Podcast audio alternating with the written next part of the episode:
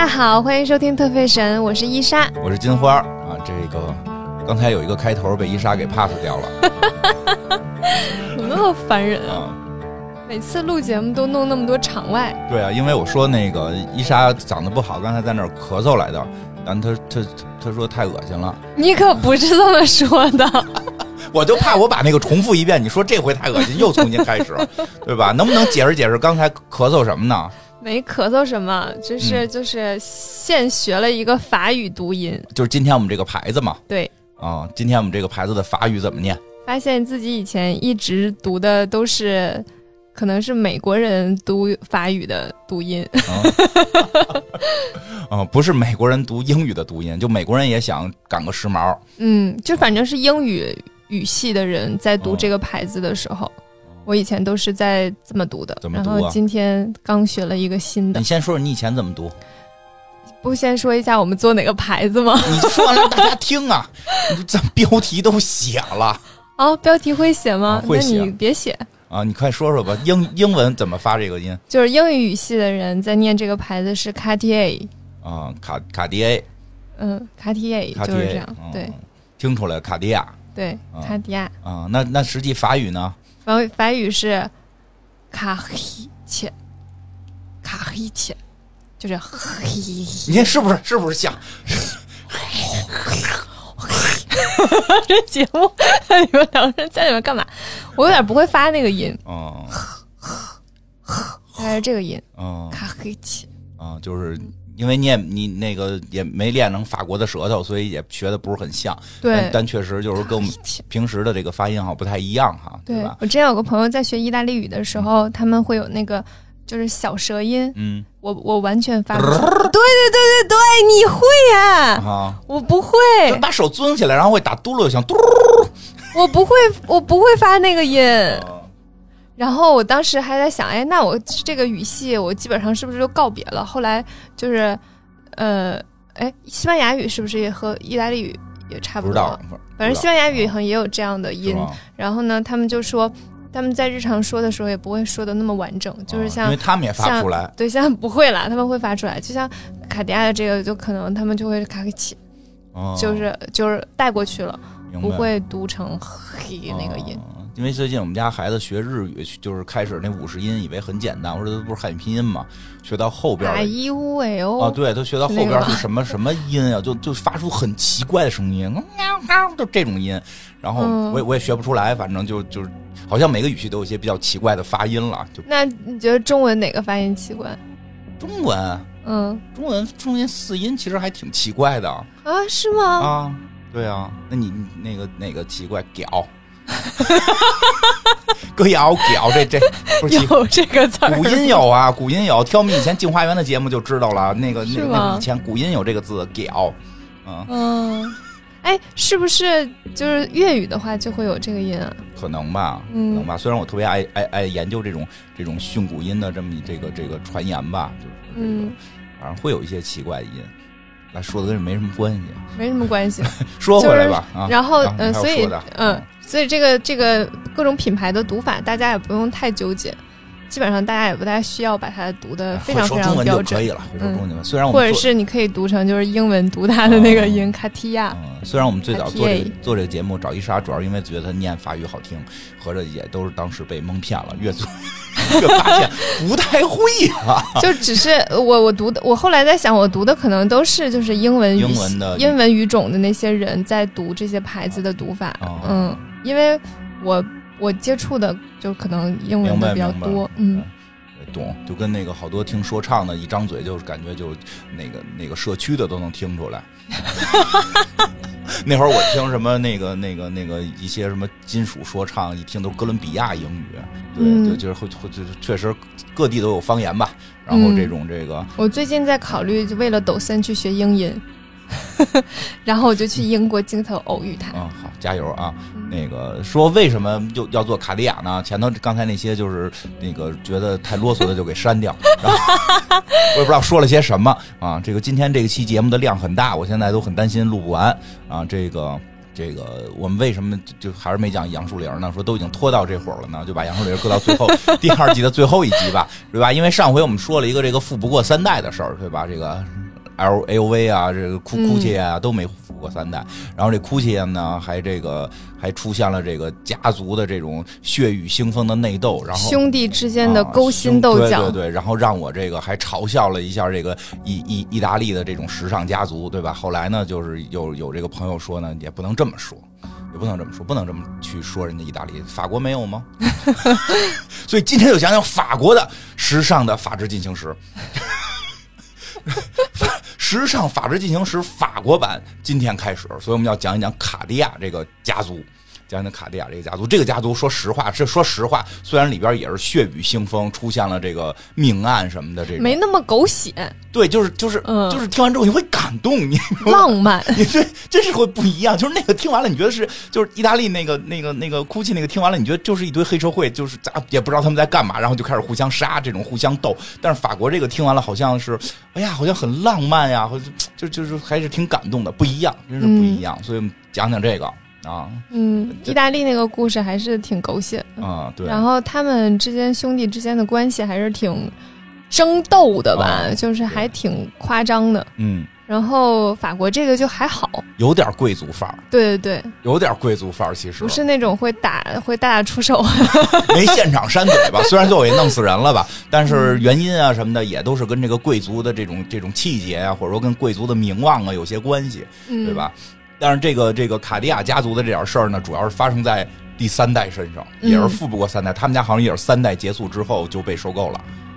但是第三代最富啊，应该。但是他们第三代很强，很强。他们第三代非常强，所以他们第三代其实兄弟之间的关系还不错，也还可以。对，但是一些机缘巧合出的事情，就还是那种算是。大家各自干各自擅长的事情，让这个品牌辉煌了一下。对对对，非常辉煌，一直延续到现在嘛。而且，但是我觉得那个时候确实也很厉害，因为时代的不同，时代不同了。现在都是这个互联网新贵们了，就是跟那会儿的那些贵族国王要的东西还不太一样。对，所以那会儿呢有那会儿的那么一个气质，但是确实很，但好像是这个第三代结束之后，好像就也是卖出去了，还是怎么样？对，是吧？就是不知道为什么了。但是就是说，我们来讲讲这个第三代的故事。当然，既然讲第三代故事，能不能开头提？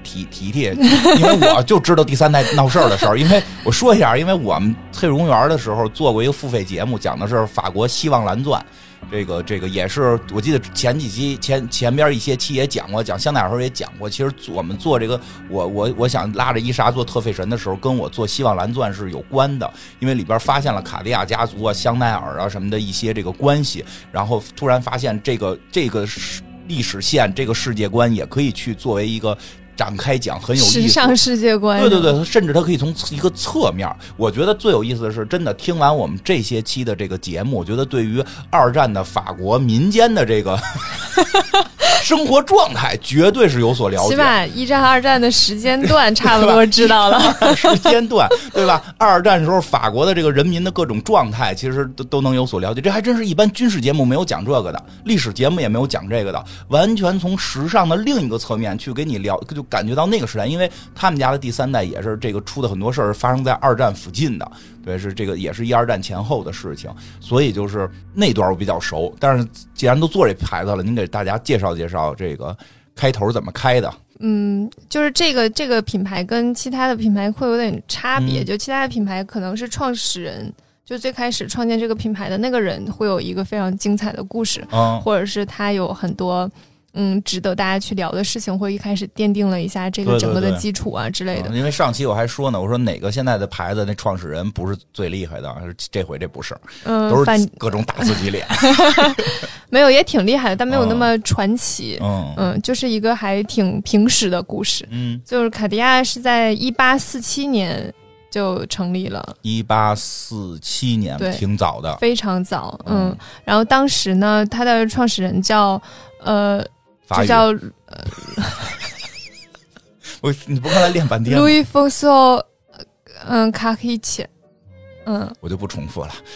就是路易斯卡地亚，他中间有一个 middle name，他呢一开始是在一个就是珠宝商那里学徒，也是打工人出身，对，他是一个就是珠宝商的学徒，就是在那儿学习。后来呢，就是因为自己做的还不错，这个师傅就把这个这个店也不是个店，就是个工坊吧，珠宝的一个工坊，就给他了。女儿给他了吗？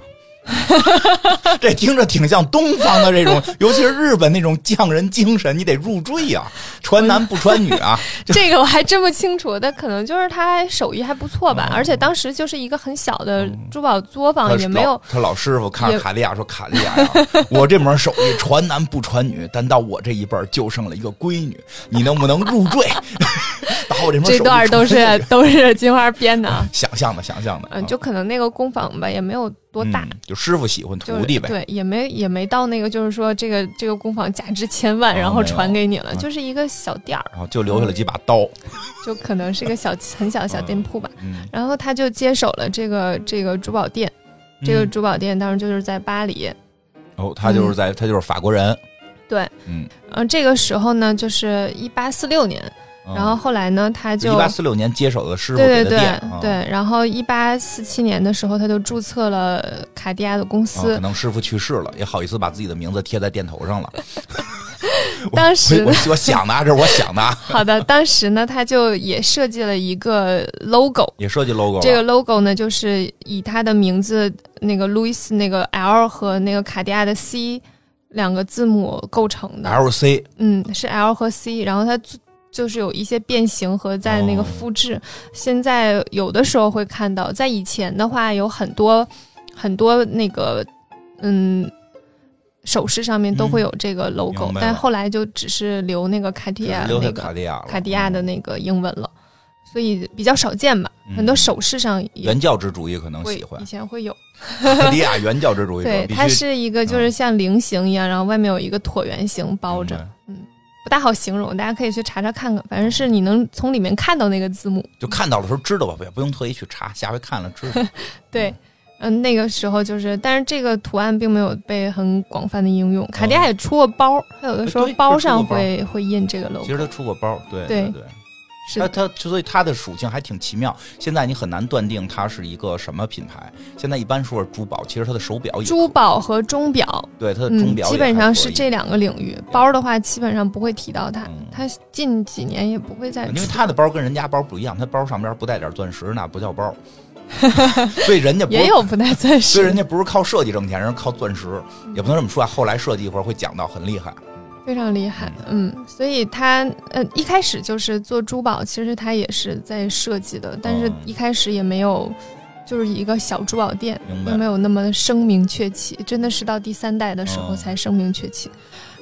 然后后来呢，他是1904年去世的，所以在此之前，就是他有很多还挺经典的设计，已经有经典设计了。就是在表的领域还挺多的，首饰的话，其实近几年比较经典的话，都是比较近代的，没有特别之前的，因为特别之前都是珠宝，它没有到我怎么定义呢？就是比较贵重的那些大钻石、大宝石之类的，所以它不会有一个特别经典款，因为大家不一定都买得起啊。就是说，他们家之前实际上是这个做大钻石、大珠宝的、大钻石生意的，不是说批量一个什么东西大家都买。它是珠宝商，就懂吧？大家听懂这意思了吧？就可能我这块祖母绿就这么一块儿，我就只能做一件，然后就是谁家定制，或者他拿一个祖母绿过来，我给他设计一下，给他做一个，等等。他没有办法做成量产，就是没有办法找到那么多，就是他出的都是限量款呗，限量款限一块的那种。对，他就是后来才会有一些首饰，然后才会就是才能可以复制，然后大家都能买。这好理解，一旦能复制啊，你那个原石啊就不能太大，你弄一好几十克拉的，对对对，全世界就3块，你怎么批量？所以它就是之前的珠宝类没有什么特别经典的，但是手表类就会有很多。它其中它是第一个去做机械女表的，就是机械的女腕表。所以现在好多女生就奔着要买这个卡地亚这个表，这也算是买对了。它一开始是说一个黄金的手镯，然后上面镶嵌钻石。之后他就放了一个那个表盘在上面，能转吗？其实它就是一个手镯上面多了一个表，它一开始是这个概念，它是在首饰的基础上加了表。明白了。然后其实从那个表这个领域上，大家比较公认的说，第一个表是1868年百达翡丽做的，但是也是个鬼牌啊。对，也是给那个匈牙利的一个伯爵夫人做的，但是那个表当时并没有流行起来。但是到后来就是卡地亚开始做这个腕表的时候就流行起来了，其中有一个很经典的款型是给一个飞行员，叫三杜斯，是给他设计的一款腕表，然后这个腕表现在仍然就卖得非常好。那当时是一块金表，然后这个表就在当下引起了非常大的反响，然后就流行起来了，就好多人能买。对，明白了，它的表批量了，虽然宝石那个系列虽然做的也很好，但是没法批量，所以你也先没法说有什么这个到现在你还买得起的事，对吧？你要是特别有钱，可能也不用听我们节目的某些特别有钱的人，可能还能买到，但那个表也不是谁都能买，也很贵。反正咱们也买不到，就是金表、镶钻，明白，特贵。别提了，都买不起，表比车贵。表比房子贵，最贵的是玩表。咱们表这个领域，我一直都没有办法，就是去接触。就虽然我学那个奢侈品的鉴定，然后又也去接触了一些珠宝，也碰到过就是很贵的那些。但是表这个领域，我真的是不大行。对，所以我们就提一提啊，我们不懂，我们真的不懂，表我真的太不懂了。但是就是能查到的资料是说，就是这个算是第一个流行起来的腕表吧，这么说。就第一块的话，还是百达翡丽的。但是这个是当时还是挺被大家所接受的，也就是慢慢做起来了，这个就不再光是原来是一个小作坊，跟那个在北京地质博物馆旁边那个就是卖原石的，说我小哥说我给你切切呀，我给你这个弄形啊什么的，就不再是这样了，已经。第一代就也算做起来了。对，这块表其实是那个其实已经是他就是卡地亚第二代了。对，卡地亚的唯一一个儿子叫阿弗瑞德。是他接手了之后出现的这个表。然后其实那一段时间，卡地亚的品牌已经开始没有像之前就是那么好，所以当时也是有一些就是唯一的这个孩子也是很挣扎，然后也接受了一些就是为了品牌能活下去去联姻，就是跟一些可能有一些地位或者是有一些背景的姑娘在一起，然后能让自己的品牌再继续下去。所以真正卡地亚开始特别火的时候就是第三代了。就是这么快又进入第三代了，头了不多说吧。对，没什么别的，就是所有的辉煌时刻和故事都在第三代。因为它前两代其实还挺快就过去了。因为前两代它其实怎么说呢？其实跟也是在做珠宝，但是好像距离时尚有那么一点点距离的，是因为它真的好像都是这个珠宝商的这个工作，它提供的这些好的这个宝石啊什么的，因为好像是说跟这个也是好像跟拿破仑三世的家里的这个女眷们这个有些这个来往，然后这个也是被他们家正经算是被皇室的这个亲戚们照顾过的，不像上回那个讲的是亲戚照顾也是第三代的事儿吧？第一代就有了。应该是在第一代就有了，就是他采购的是原石，就因为他做大宗生意肯定会有。从他第二代那个阿弗瑞德开始接手之后的后期，其实卡地亚就开始在巴黎的皇室和贵族非常有名。因为卖大钻石。对，因为他当时就是非常受到拿破仑的一个妹妹。拿破仑三世的妹妹，这个加布加三世是俩人是吗？一个堂妹，叫 Mathilde， Mathilde 的公主。大家还记不记得那个敲黑板？大家还记不记得这个拿破仑三世？他有个媳妇儿，叫欧仁妮，发明眼线的那个，发明近代眼线的那个，跟茜茜公主那个。争芳斗艳，欧洲双美，皇室就是都很爱美啊。LV 是他扶持起来的，对吧？拿破仑三世的堂妹，对，堂妹扶持起了卡地亚，对，他就非常喜欢。然后后来呢，就是有那个英国的威尔士亲王，从卡地亚订购了27个头饰，就是那种镶着大钻石的那种王冠。明白。然后后来在那个。他加冕成爱德华7世的典礼上有戴过，爱妻，对，爱奇，那后边好像有爱八嘛，对吧？乔六、乔四、乔五，那很这会保分。好的啊，这个时候是那个1902年，嗯，给他就是戴的那个像皇冠一样的，等于是二代，就是这个二代目就把这个生意给做起来了。对，然后他对卡地亚就是赞誉有加，然后有一个非常广泛流传，至今就是也非常有名的一句话，就是他是皇帝的珠宝商，珠宝商的皇帝。那个。是他说的，对，确定吗？确定啊。好的，好的。我们俩慎重的研究了一下，到底是不是七世说的，因为八世跟他还有故事。嗯，对，但是这个话应该是七世哈，七世说的。对，八世确实有故事。一会儿讲八世了，我讲八世。对，你可以讲八世的故事，你讲七世的故事。八世的时候是在三几年吧？对对对对，这是19零几年，是七世吧？是是。你看，对上了。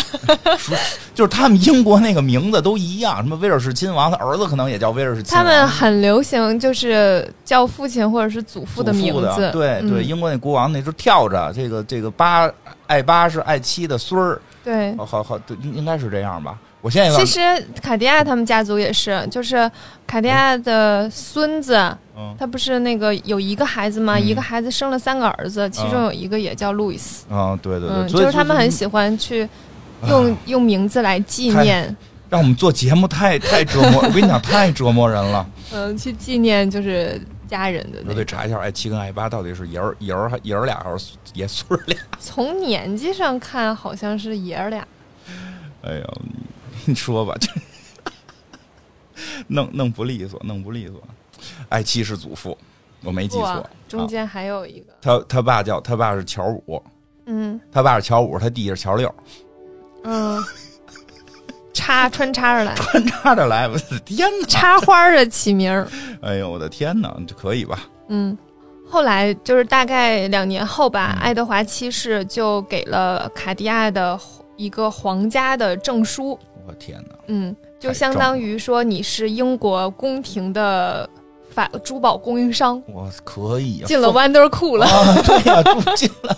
对，哎，别人都听不懂你这句话，做广告的才明白呢。你得先进库是吧？对，你算进到供应商库了啊，选优先得选你。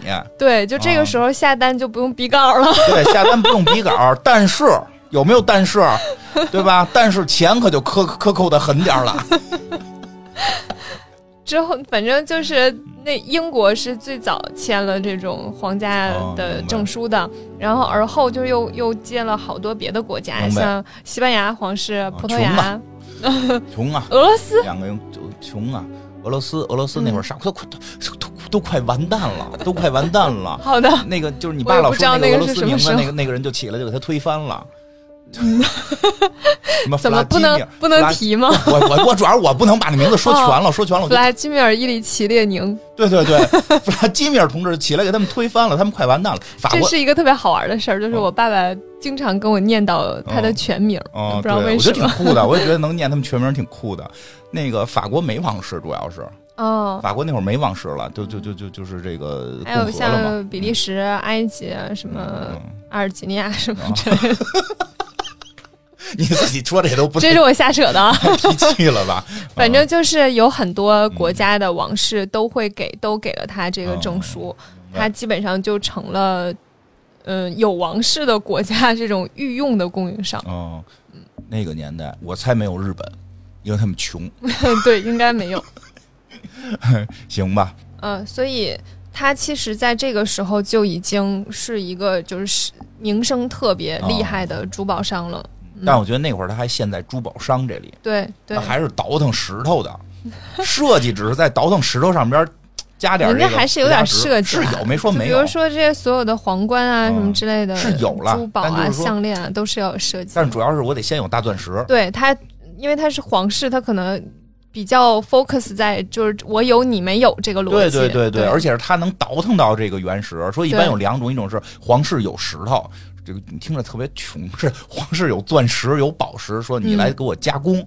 还有就是说他自己手里进了批货或者囤了点货，因为当时能够在什么印度啊这个非洲啊去开采，他也能这个中间商挣点钱，他赚差价，他中间商赚差价，或者从别人那儿收购，因为当时法国王室倒台之后，好多那宝石都流散民间呀、什么的，他们想法收啊什么的，就是当时是这么一个机构组织，真的感觉跟我们现在想到卡地亚好像不太一样。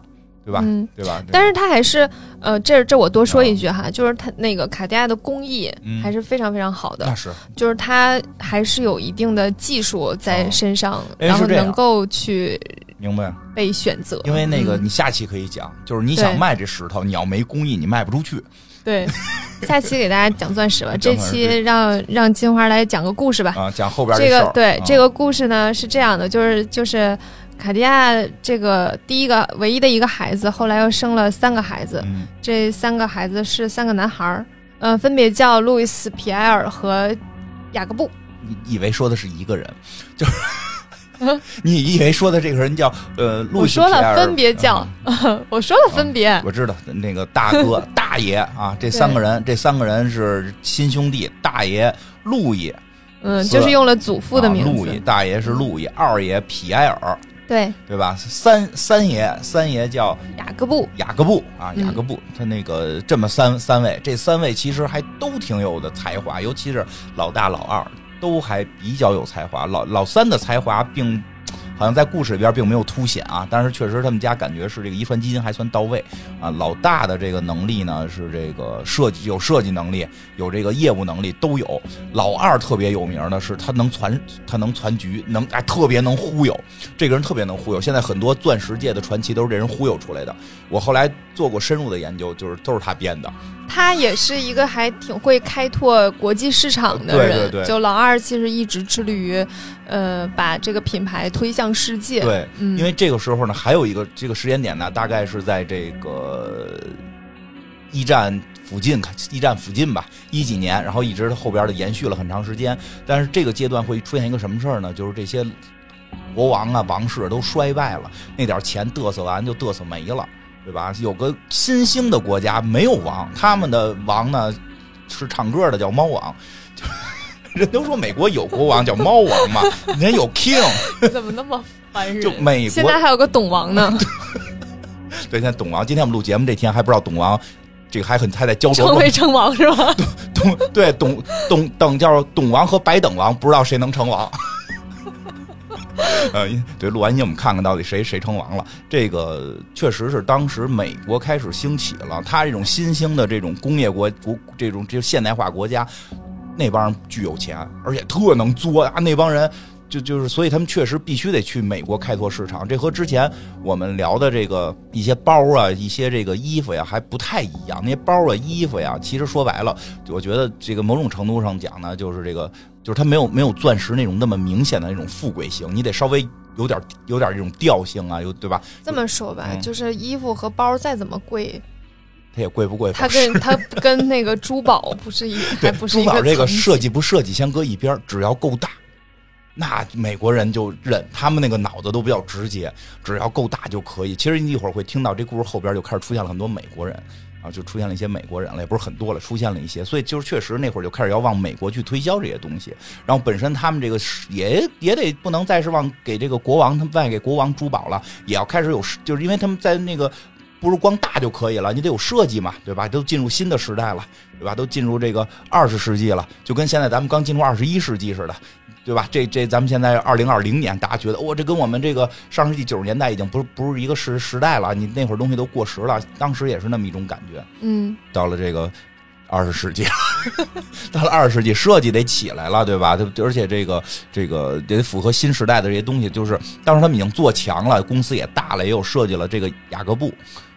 这不是说错了，这不是雅各布，这个路易实际上当时是他们家的这个当家，对吧？应该算他们家当家了吧？他爸爸还在，他爸爸等于就是董事长，他这个路易是 CEO， 路易好像说也设计了还挺厉害的东西。是的。讲讲。他其实是那个主要负责伦敦的那个主总店，嗯，然后他有一个非常经典的设计，就是 Tank 的那款腕表。坦克，我一直不太理解，一个女表为什么叫坦克？它不是女表啊，它男表也有。是，但感觉很像女孩比较爱买这个啊，不是吗？它是都是，你知道它其实是这样的，就是腕表界女性的表会被认为得是圆形的。因为圆形的会让大家更有一种温和感。对，但有了这个设定，所以女孩一定要买方的。对，所以Tank 的那块表呢是长方形的。对，嗯，所以很多女孩子会喜欢长方形的，是为了彰显自己可以不受大家的那个习惯性的想法的束缚。所以这块表最早出来的时候是男表女表无所谓。就是出了那个表，他当时是为了纪念一战的坦克兵设计的。1919年的时候开始销售的。又一次提到了这个年代。对，你没发现吗？时尚界很多事儿都在这个年代，因为这一年一战结束了，对，开了这个什么和会了，对吧？这个。巴黎和会吧，应该是我的1919嘛。这个陈道明老师演的这个，又说一遍，大家一定要看看那片的。为什么一定太好了？每次讲到这儿，因为我看那片看的就热血沸腾。我看过那个片，特别感动。说回来，法国是战胜国，画了一个老虎。法国是一个战胜国。然后这个坦克这个事儿我也说一下。坦克这个东西呢，就是那个时代出现的。原先呢没有坦克。一战呢，就是由于坦克的诞生，让这场战斗能够快速的结束，否则的话，一战还会继续打下去。哦，这样啊！因为当时一战是怎么打的？所以坦克是在一战的时候发明的。对对，就讲点课外的。谁发明的？我真忘名字了。哪个国家？英国发明的。英国发明的，法国为什么要纪念呢？他不是在英国开店吗？因为当时英法是联军，英法打德国，然后呢？懂了啊！然后呢，就是当时战斗怎么打呢？就是大家挖好战壕。然后在这边，pew pew pew， 就是在战壕里打枪，然后打完枪之后开始冲锋。但是这是以前的打法，因为以前都是那种啪啪啪的上半天子弹，康开一枪，有一个冲锋空间。当然在那个时代已经发明了机关枪，就哒哒哒哒哒哒哒。对，说一天带兰或者加特林了是吧？对对，说一天打死了这个整个什么拿破仑战争的这个死亡人数的那种恐怖。说所以他第一次大战就都号称是绞肉机。特别惨。然后呢，后来英国这边就秘密的研究了一个这个用履带弄的，是一个菱形的奇怪的东西，长得跟他们一大水桶似的。然后这么一个玩意儿就给运到了这个前线。说运去的时候，说一共造了可能几辆，反正去的时候坏了一半。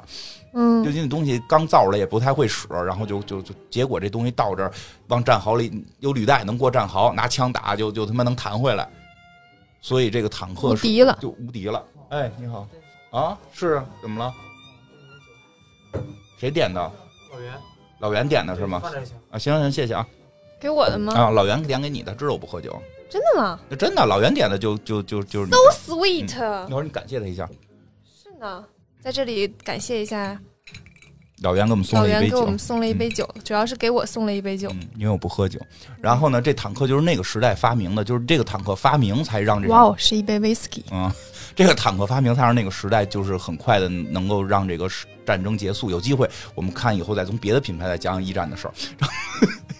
一个时尚品牌，一个时尚节目，老想讲战争，老想讲一二战争。哎呦我的妈呀！因为我个人特别喜欢。哎，当然就是说，所以他纪念坦克是跟这个是有关系的，因为这件事我觉得一会儿跟后边讲也有联系。就是他实际上本身会关注到这个战争、政治、世界格局的这么一个状态下，因为他觉得那场战争可能太惨了，真的打得太惨了。而且那场战争其实是也有说法，就是贵族一个一个的倒下，但是一场贵族之间的战争。但是老百姓又怎样呢？就是为什么让那么老百姓去死在里边？就里边说最后打到最惨的时候，就还是在这讲了吧，我实在憋不住了。就是打到最惨的时候最感人的一幕，说有一年圣诞节。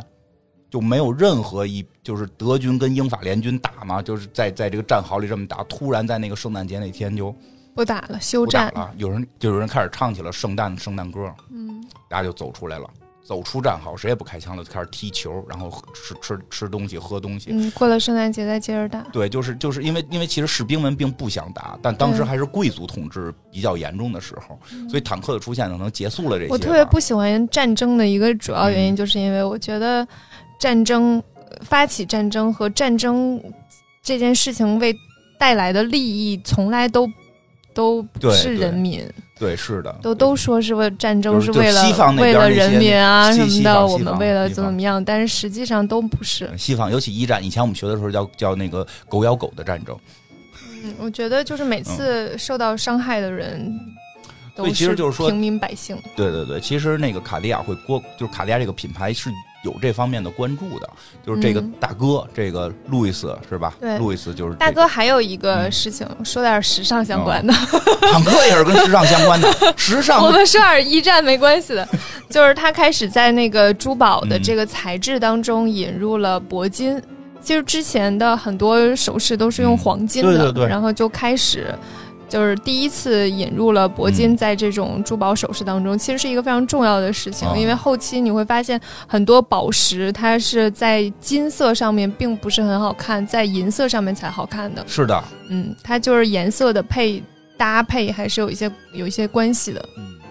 大家去看那种越大的宝石，其实越会用铂金，因为铂金一方面比黄金要坚硬一些，然后另一方面就是它的颜色会不会那么抢那个宝石的风头。然后铂金其实很多人会和白金会有点混淆。对，我小的时候就不知道。对，我妈就一直认为就是白金就是铂金。不是吗？但实际上并不是，你在跟我装。因为刚才我说了，然后你经常说让我装作不知道，我得重新表演的装作不知道。白人没有。然后呢，其实白金它其实是本质上是黄金。哎呦，真别烦！不是不是哎呦啊，化学元素周期表哎呦嘛。好的，那个我们现在其实会看到像卡地亚的一些手镯，比较经典的那个 love 的手镯呀、或者是钉子系列啊等等，它都会有很多颜色嘛。然后基本上颜色就有白金、黄金和玫瑰金三种颜色。然后其实它们都是黄金。75%的黄金，然后另外25%会加一些别的金属元素去调比它的颜色，让它有不一样的颜色。那个就是俗称的18K。对对对，同时也会增加它的硬度，因为硬度比较好的话就不容易变形，且比较好造型。对，我们现在好像我小的时候还有千足金那个概念，后来的时候就很少了。对，是因为前几年我还就是有在珠宝就是那个。这真的，因为我小时候我家住在地市附近，有时候去看，就是说有那种人来说的，我们这个弄一大钻石，我们镶在这个金镯子上，或者镶在这个千足金上吗？就弄那个叫什么戒指上，给我们弄戒指上，说可以，说我们这儿有这个18K 金，我没钱呀、啊，干嘛18K 金啊？24K， 对吧？就这人强烈要求，就是要不然显得没钱，就真的24K 好像说有点软。对，它其实 24K 已经不是千足金那个概念了，因为我家那个我小的时候，我们家是地质勘探的，就我爸爸就是做这个、做这行的，我们家那边有金矿，所以我们家那边会真的有千足金那个概念。明白。千足金那个金子真的是非常软，就是比 24K 已经是就属于99了。对啊，就比99还它里面已经加了一些东西，会增加它的硬度。你们那儿 24K 都不过瘾，我们那儿的千足金就是真的是金子，就是一捏就能变形，就用指甲一摁，要不然好多片里边那个古代片弄一大用牙咬一口，对对对，我老说他们是干嘛呢？这个甜的是长的吗？所以我小的时候有见过，就是、真正的足金，千足金，千足金是能咬出牙就刚练出来的那种，然后是用指就不用牙咬，用指甲一摁就能一个印儿。哎，那能顺指尖缝里边带回去点吗？可以。所以就是，其实我们后来看到说是千足金的，基本上都是 24K 了啊。对对，一般说到 24K 就觉得是足的了，但实际也不是100%。对，到 18K 的时候，就是里面差不多25%的其他元素去让它坚硬起来。所以大家现在看到卡地亚的那些镯子，其实是很坚硬的，不怎么容易变形的，就是因为它都是 18K。所以它不是说因为那个说觉得大家没钱用不起贵的，对，是因为要往老一辈的想法还是那样，我妈就会认为那样的镯子不值钱。实际上它是为了里边做造型，要不然它好像握不就是固定不住。对，而且它会容易变形，容易变形，带坏了。因就是即使是那种 24K 的也挺容易变形的。对， 24K 其实就999了，这也挺软的了。对，就是这样的一个差别。所以大家以后如果看到铂金和白金，可能需要稍微区分一下。你还没讲铂金是什么？他们俩的铂金就是铂金啊。我记得他怎么讲啊？就没有 AU 嘛，它不是 AU， 它是什么呀？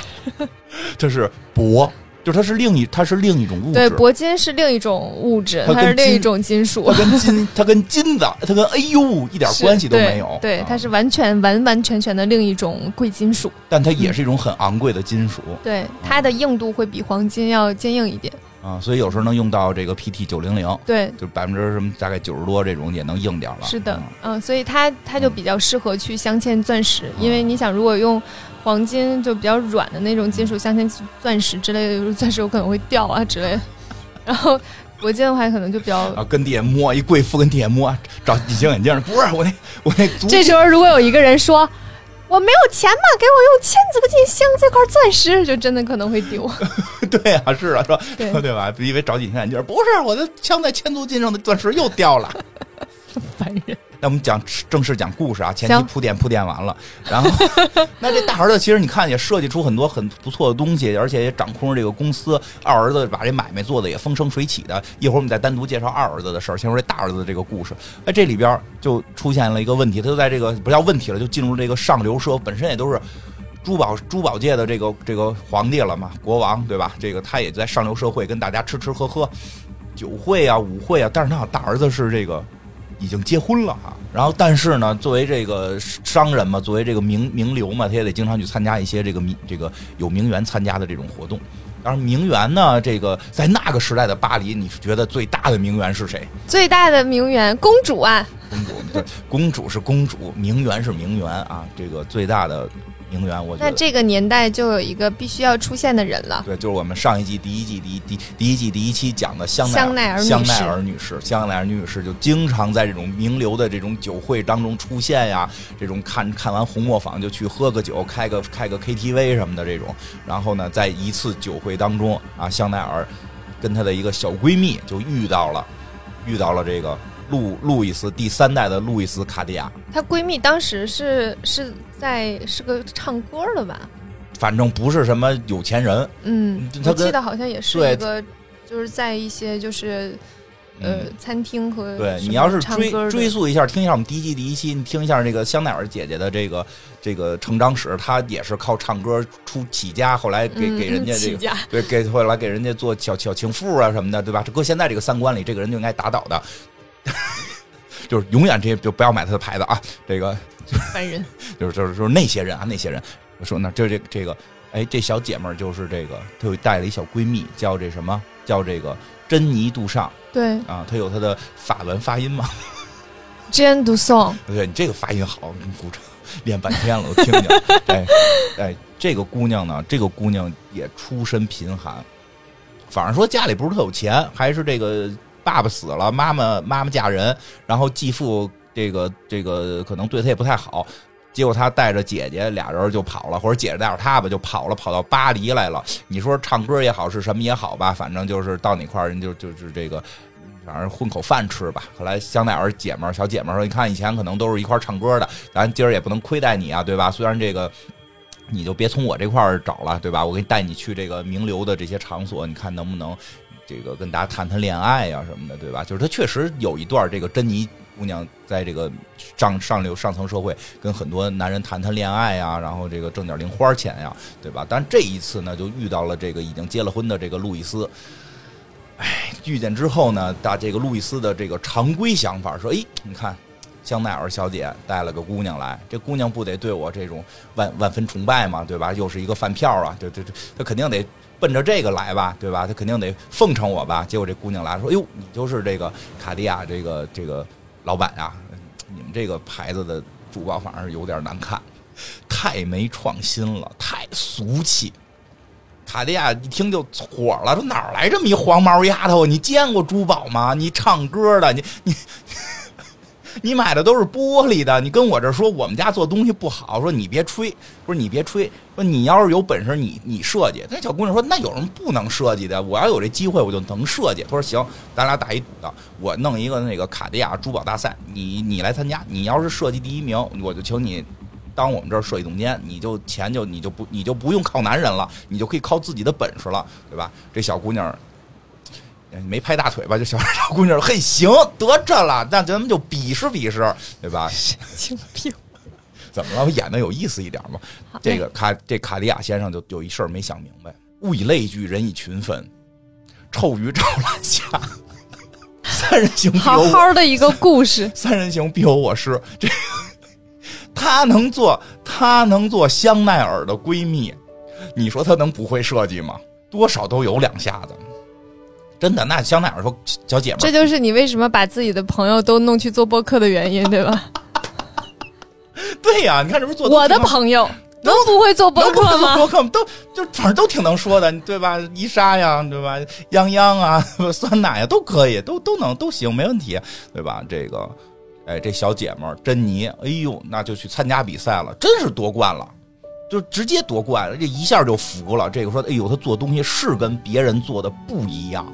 这小姑娘，你想啊，她就没在这个贵族圈里混过，她就原来是这个穷苦人家孩子出来，那个她就不受了，她就没有受到很多束缚，正好适应了这个新时代的工业大发展的这种年轻独立女性。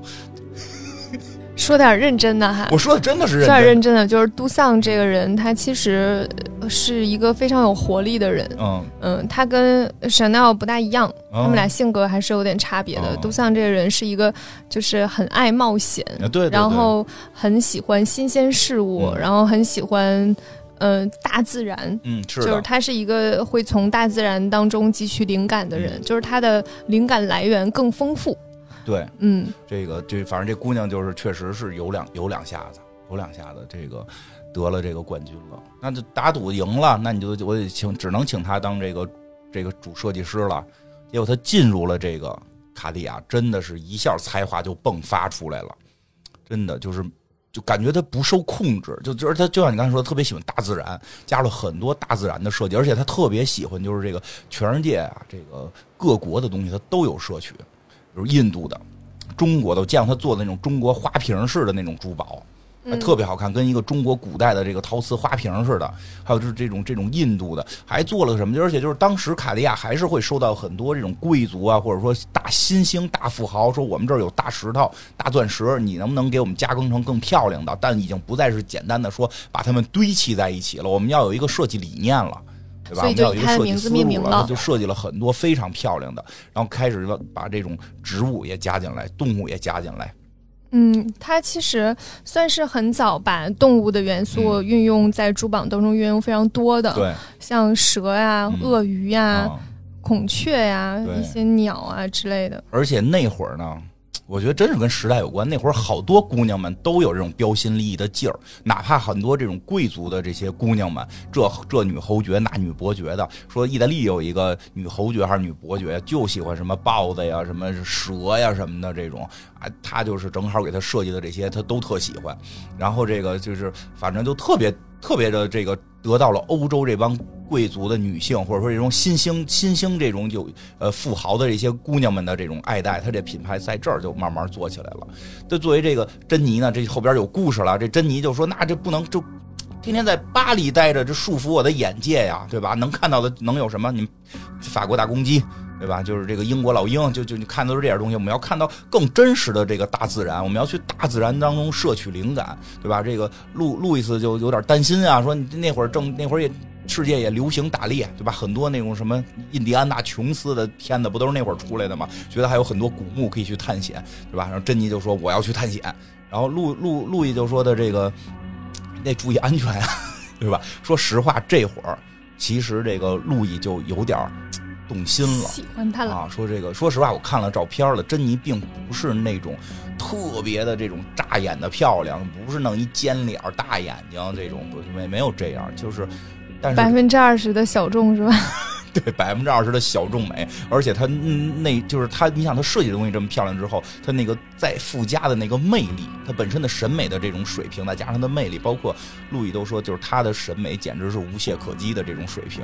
然后这个再加上他这种魅力，一下天天有一块工作，对吧？工作完了之后，每回拿着这个珠宝设计出来这图纸，路易一看，哎呦，这珠宝真漂亮，放你这块那身边没模特嘛，搁在你身上，哎呦，这怎么这么好看？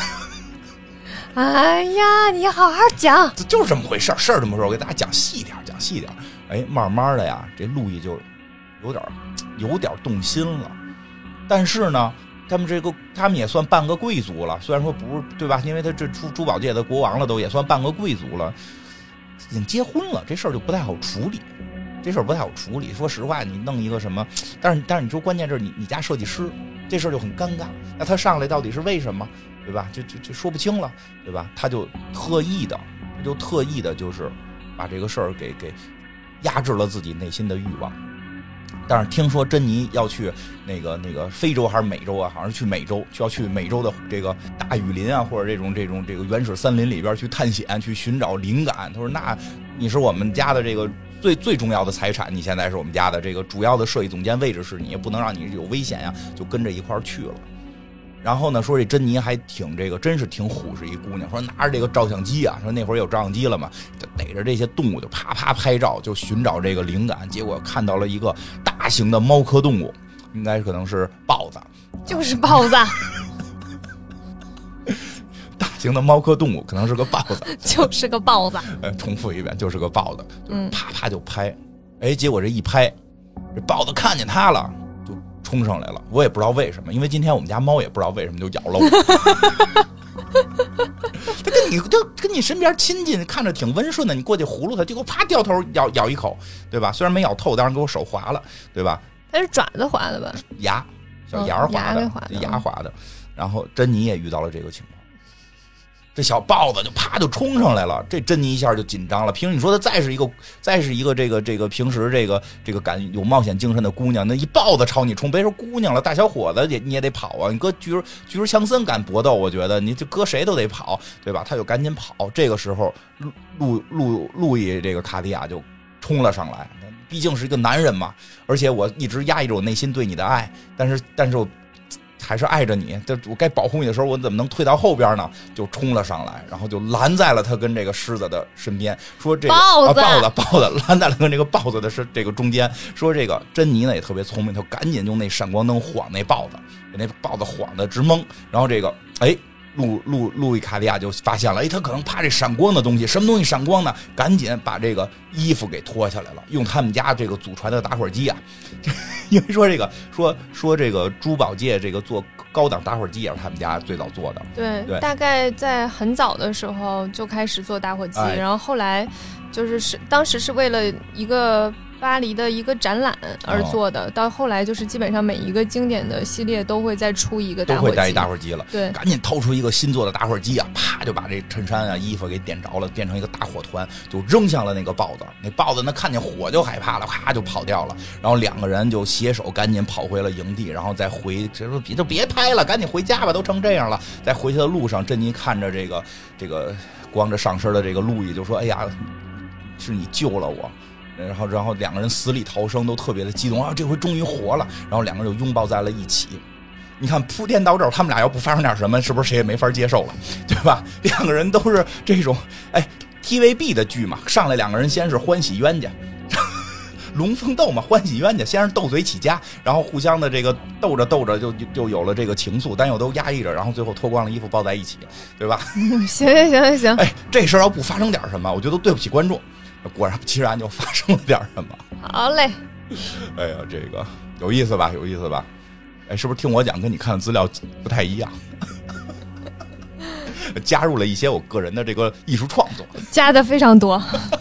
但确实是看到了美洲豹，确实是把衣服说给点燃了。当然我必须得说一下，这个也是资料显示，这后边到底怎么回事说不清，因为很多事儿可能是从他们家老二嘴里说出来的，但至少现在的官方的很多资料是这么来讲述这件事儿的。嗯，因为这个其实还是有一些可查的，就是后来他们有发现这几个兄弟之间来往的信件里有还是提到这些事儿，有提到过， 对。然后呢，哎，这事儿发生之后，那再回到巴黎，两个人就怎么看着怎么都是不对付事儿了，就是不是叫不对付事儿，就是什么形容？这叫什么？就是闭眼，就是也不叫闭眼，就是反正就是心里说不上那天的事儿。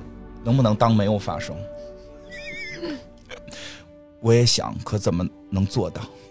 你真的？哎呀，你不要演了！不是我给大家带入这情绪嘛？你怎么能做到真的忘记那天的事情？哎，然后呢，这两个人呢，就是唧唧歪歪也不合适吧？这么形容，反正就是感觉就是命运的大手把他们俩最终给放，也不叫最终，就是中途给捏到了一起，他们俩就走上了这条哎不伦之恋。嗯，他们回去的时候就设计了这一系列以自然为元素的那个首饰和珠宝，我必须得拉回来一点儿。尤其是有一个系列就是猎豹的那个系列，嗯，猎豹这个系列确实当时就已经做了，对，这个对，然后这个系列就当时就已经卖得非常好了，卖得非常好，跟后边的另一个故事还相关。对，后来是有另一个加成，但是当时就已经因为那个意大利姑娘，因为他对于猎豹的那个设计的展现非常非常漂亮，还有一个。就是会把那个猎豹不是说单独的一个图案，它会把它立体化，然后做一些几何的那些设计等等都那个我一会儿要讲的那个立体 3D 那个我一会儿要讲，那里有小故事，但是至少这个小猎豹就代表了珍妮和路易的这个小故事。从那之后，路易卡地亚就管他的珍妮杜尚叫做小猎豹。这期节目就到这里，谢谢大家，再见。好，我们下期来继续听，因为这件事怎么能到这结束呢？对吧？路易的爸爸真的听不下去了。路易的爸爸、路易的兄弟、路易的媳妇儿，金花脑子里面自己弄了一 TVB 剧，知道这些，因为唧唧歪歪、磨磨唧唧。因为珍妮的故事为什么没有拍成电影？为什么会把那个哭泣 Lady Gucci 去拍电影，不拍珍妮呢？所以我要替他把这个故事编好。然后那个，所以这件事儿。不可能到此为止嘛？这个爱情到底后边有没有一个结果，对吧？这个时候，对吧？你听我说完，对吧？这个路易的爸爸、路易的兄弟知道这件事会怎么看？路易的媳妇知道这件事会怎么看？世人知道这件事又会怎么看？对吧？那就等我们的下一集来讲，这后边就要出人命了。大家再见，真无语，再见。